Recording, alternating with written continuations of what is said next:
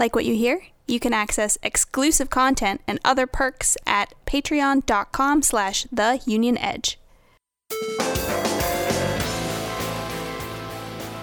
This is the Union Edge, Laborers Talk Radio. I'm Nathan Ruggles. Thanks so much for joining us here on the program today. I'd like to thank the United Mine Workers as well as the IBEW Local 5. We appreciate their support and the support of everyone that uh, keeps us on the air here with the Union Edge.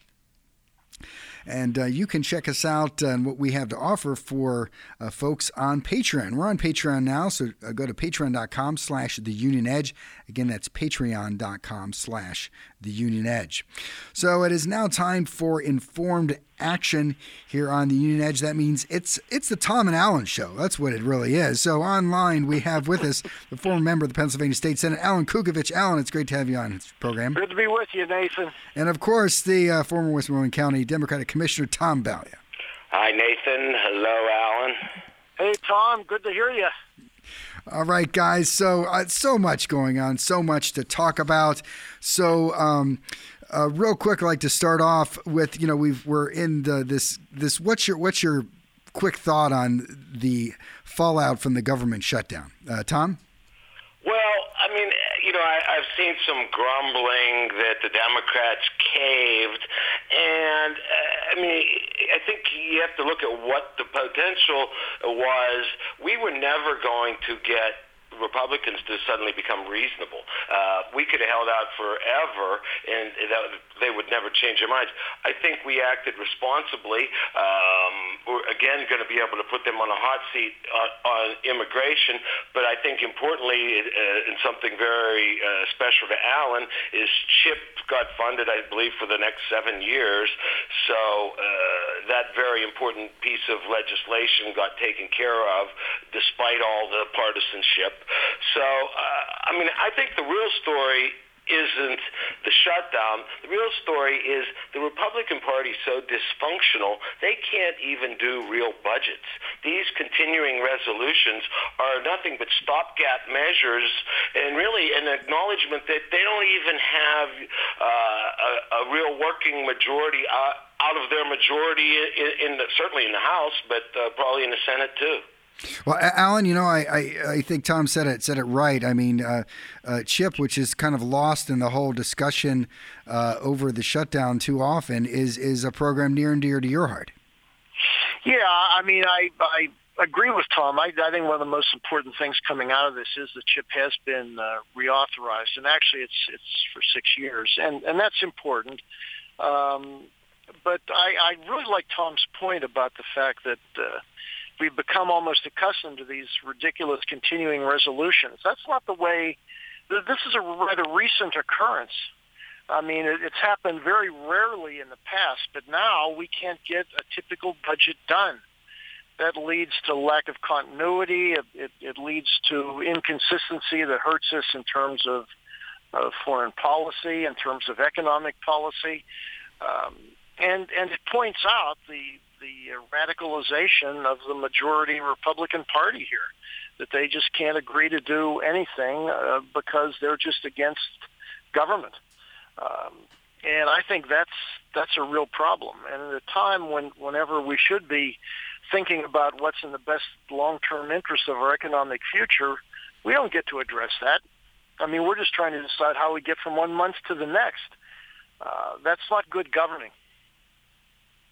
Well, and, and I think you know they've pretended to be these fiscally responsible uh, leaders, but obviously the tax bill uh, is going to create financial problems for the federal budget.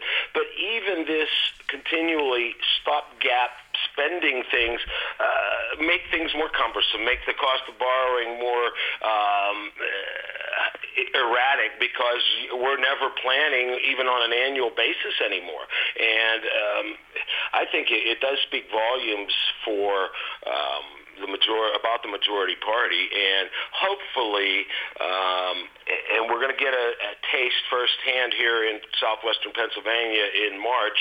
Hopefully, people are fed up with it, and they're going to start electing people uh, and sending them to Washington that, that want to find solutions. And I think uh, that's what uh, the Democratic nominee in the 18th District Special Election, Conor Lamb, has, has gone on record as saying he wants to go to Washington and make things start working right again. Now, now, now, guys, uh, you're talking about this this dysfunction with the budget, the irresponsibility of the taxes. I, I thought the Republican Party was the party of fiscal responsibility. Well, that's uh, a political talking point. It has nothing to do with governing. They might want us to believe that, but they have been uh, incredibly irresponsible, um, and that's that's part of the problem. Um, they're they're going to to go along with what Trump wants uh, to play to his base, and and because he'll probably sign most of what they give him to play to their rich donors. Uh, but uh, to to be fiscally responsible, you have to worry about more than than talking points for the next election. You have to to realize what's happening down the road. Uh, when Trump talks about uh, saving coal miners' jobs when the coal mining industry for over a decade has been taking jobs away. When we don't have more than 55,000 coal mining jobs in the entire country, while there are over 100,000 green energy jobs in California alone. I mean, if, if, if we want to help the, the, the future of mine workers and their families and their communities, we need to be talking about what kind of jobs are going to be available 5, 10, 15 years from now. And that discussion is being thrown away because we don't take actions now. Those jobs are not going to be there. About four years ago, we had an opportunity to be the world leader in all kinds of uh, renewable, sustainable energy jobs and wind and solar and geothermal, et cetera. Most of the the, the ideas of the the uh, um, creative uh, uh, technologies started here, but they haven't been commercialized here. Over 80% of all solar panels now are being made in China. And what are we now going to do? We're going to slap a tariff on it to make uh, the the transition to renewable energy uh, uh, more costly and potentially hurt a, a growing job uh, pool in, in those renewable jobs. So we're doing a, uh, actually the contrary to what we should be doing. Yeah, and that's not only bad for our future, but economists are saying right now, Tom, with that tariff you just mentioned on which again, it sounds good. I mean, short term, a lot of people said, "Oh, well, Trump's teaching those uh, those Chinese by by slapping the tariff on the on the solar panels." Well, the reality is that American jobs now aren't in making solar panels. They're in installation, maintenance, things related to it. And if this sets back the solar in- the solar industry, then it will lose jobs for American workers in that industry. Uh, guys, so what, what is the solution to meeting the challenge posed by China as a manufacturer of solar panels?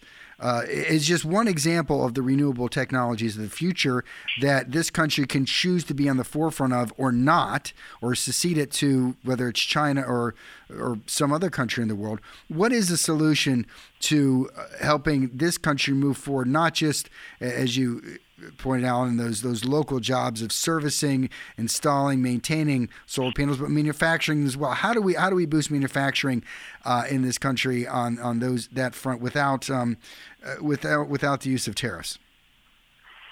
Well, there there are. Uh, there isn't any one thing to do, but there are a number of things in, in a concerted strategy. Uh, uh, investing in our infrastructure obviously is key, but you know I, I've been uh, over the years down to, to Carnegie Mellon to see some of the things they're they're doing, and not just with with robotics and and that kind of technology, but with great ideas on products that aren't even high tech, that if commercialized would conserve energy, would would uh, uh, lower uh, energy costs for consumers, would create new jobs, but uh, those ideas uh, are if, if they're not commercialized, if government doesn't step in and provide incentives to the private sector to, to, to move into into making the kind of, of pro- those kinds of products.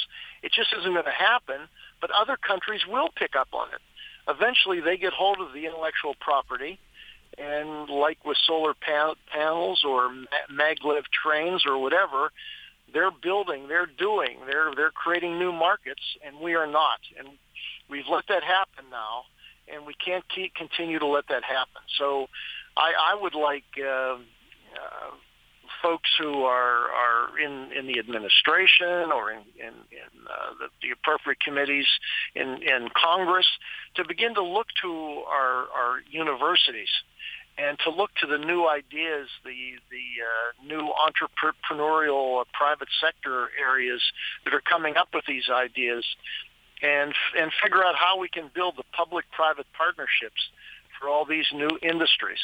And it might vary from region to region, but but a targeted approach could turn this around and, and give us a much brighter future.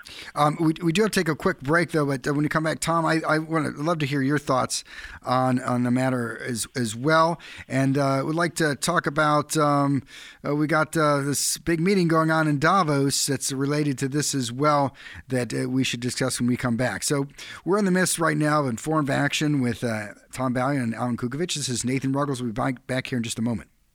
Allison is perfect. I mean, she'd never tell you that. She's humble and perfect. She likes everyone. She even likes her untidy roommate's weird guinea pig.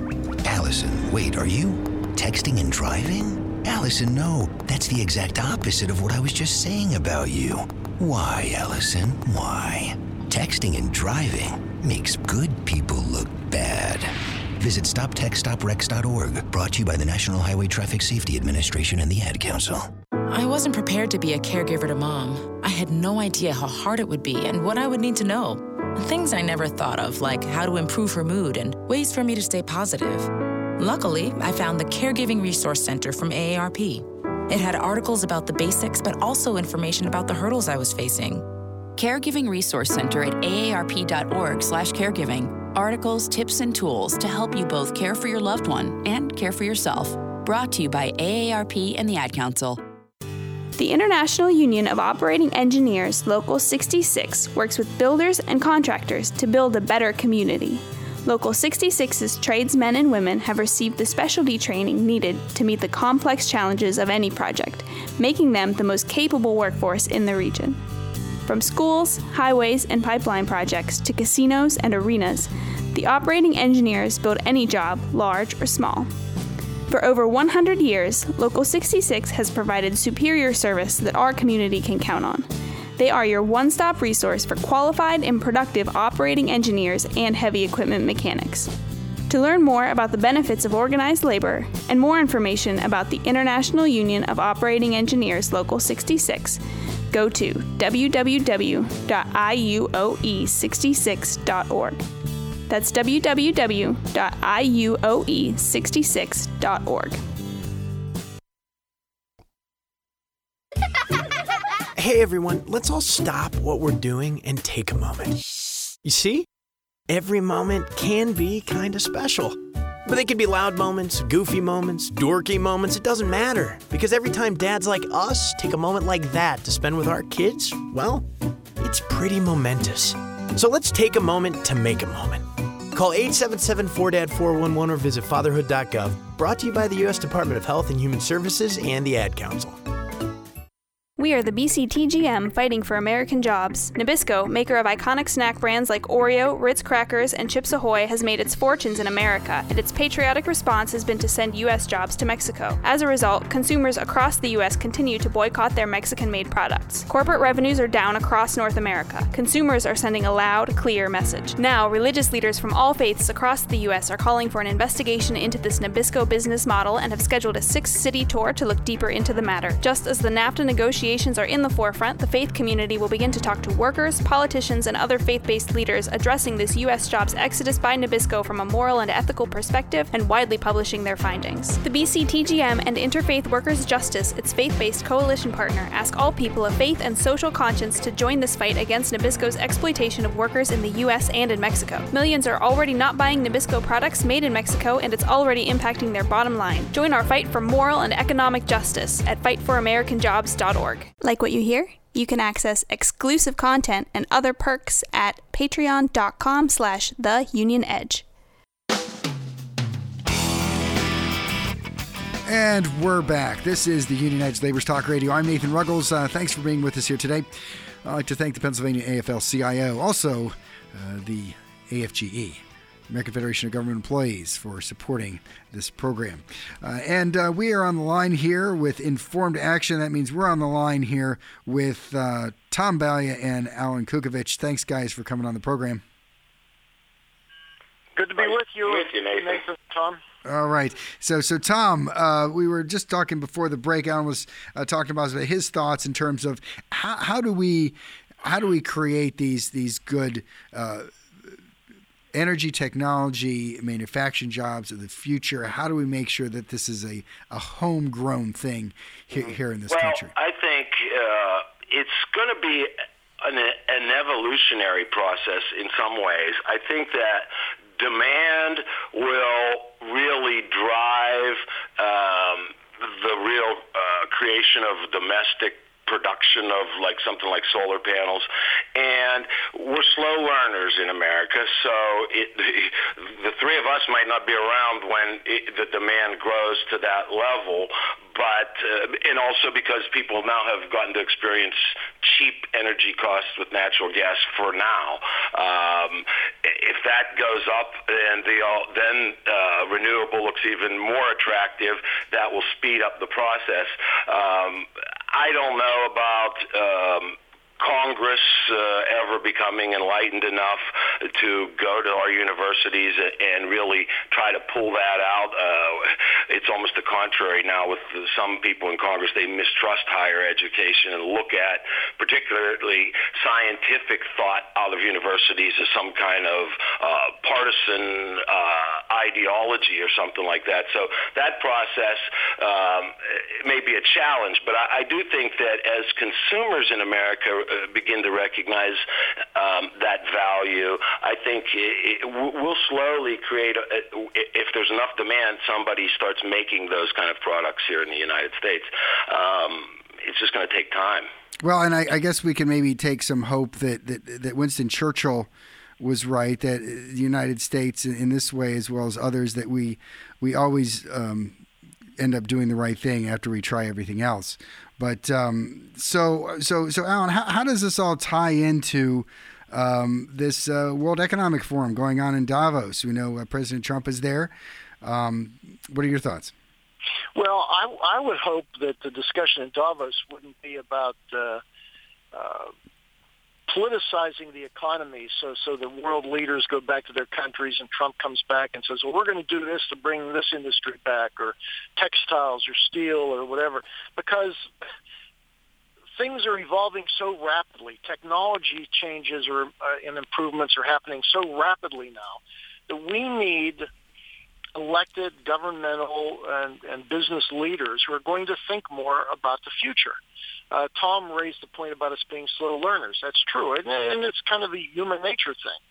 But we need to have in place policies in this country and resources for adult retraining because just a year ago at this time, Bank of America started testing branch locations without employees, full service banking automatically. Uh, a little more than a year ago, Budweiser transported truckloads of beer 120 miles without a driver. I mean, there are tens of th- in our major cities in D.C. and in Philadelphia, New York. There are 10, 20, 25,000 taxi drivers who won't have those jobs in the near future. Uh, there are so many things that are going to change we haven't even thought of yet. But at least we should have plans for retraining of those workers. Uh, because every time technology makes a change, it does create the need for human beings to do different types of work. We need to be prepared and ready in this country to meet those changes quickly. Because if we don't, that's where the future competition for jobs around the world is coming from. And if our education is allowed to flounder, not just K through 12, not just higher ed, we've got to factor in lifelong learning now if we're going to keep people employed and employed in good jobs. And that's something that's not even being discussed. That's got to be on our political agenda.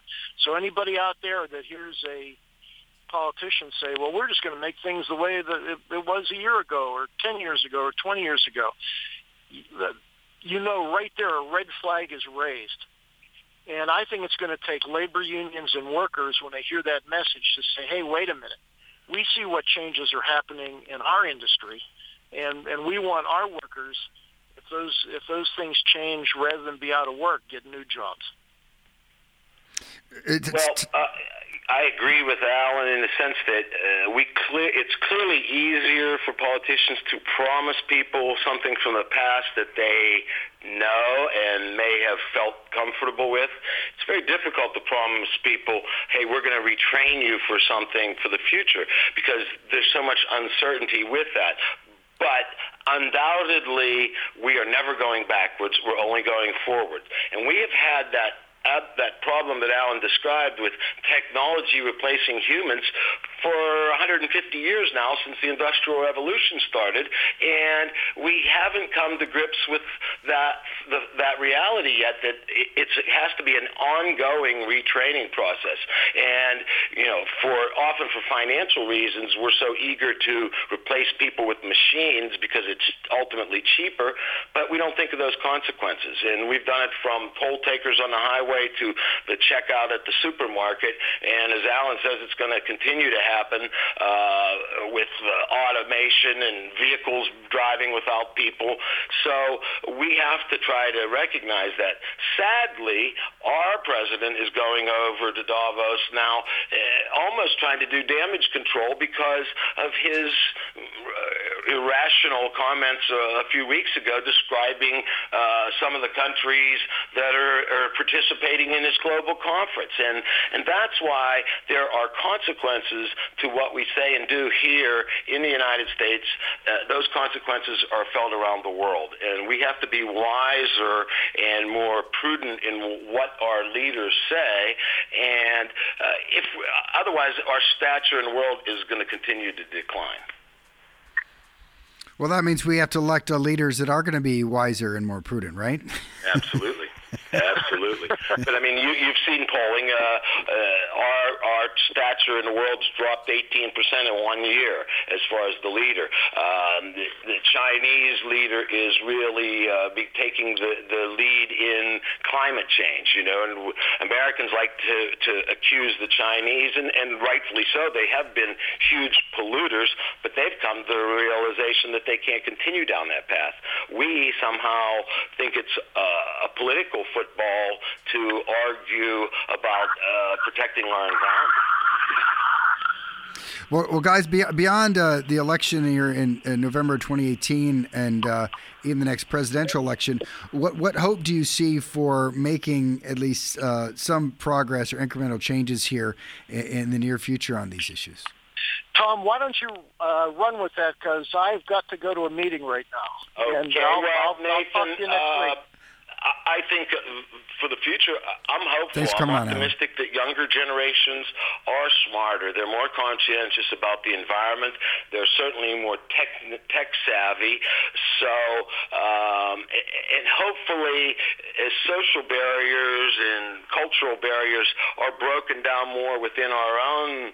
Um, society, uh, we continue to reach out to to uh, our partners around the world because we are really interconnected uh, with people around the world economically, and it's never going to become undone. So we need to create a relationship that really does work for us and work for others. And uh, real quick, time as we uh, uh, Tom as we wrap up here, uh, do you think this president, or do you think uh, those uh, others that are attending the World Economic Forum, that in spite of him, are going to be able to to some of our diplomatic corps or trade representatives going to be able to patch things up and move forward? Well, I think it's going to be a challenge, and I, I doubt that uh, one conference is going to uh, solve some of the the challenges that we now face uh, with our relationships, not just with countries like China, but even with our, our closest allies. Uh, so I, I think that uh, what the president does makes the job of our diplomatic corps and our, our business leaders uh, e- even an even greater challenge. All right. Well, we do need to wrap it up, Tom. Uh, thanks so much for coming on. Thank you. All right, it's Tom Balya. We had Allen Kukovich with us here on Informed Action. This is Nathan Ruggles with you on the Union Edge Labor's Talk Radio. Like what you hear? You can access exclusive content and other perks at patreon.com slash the Union Edge.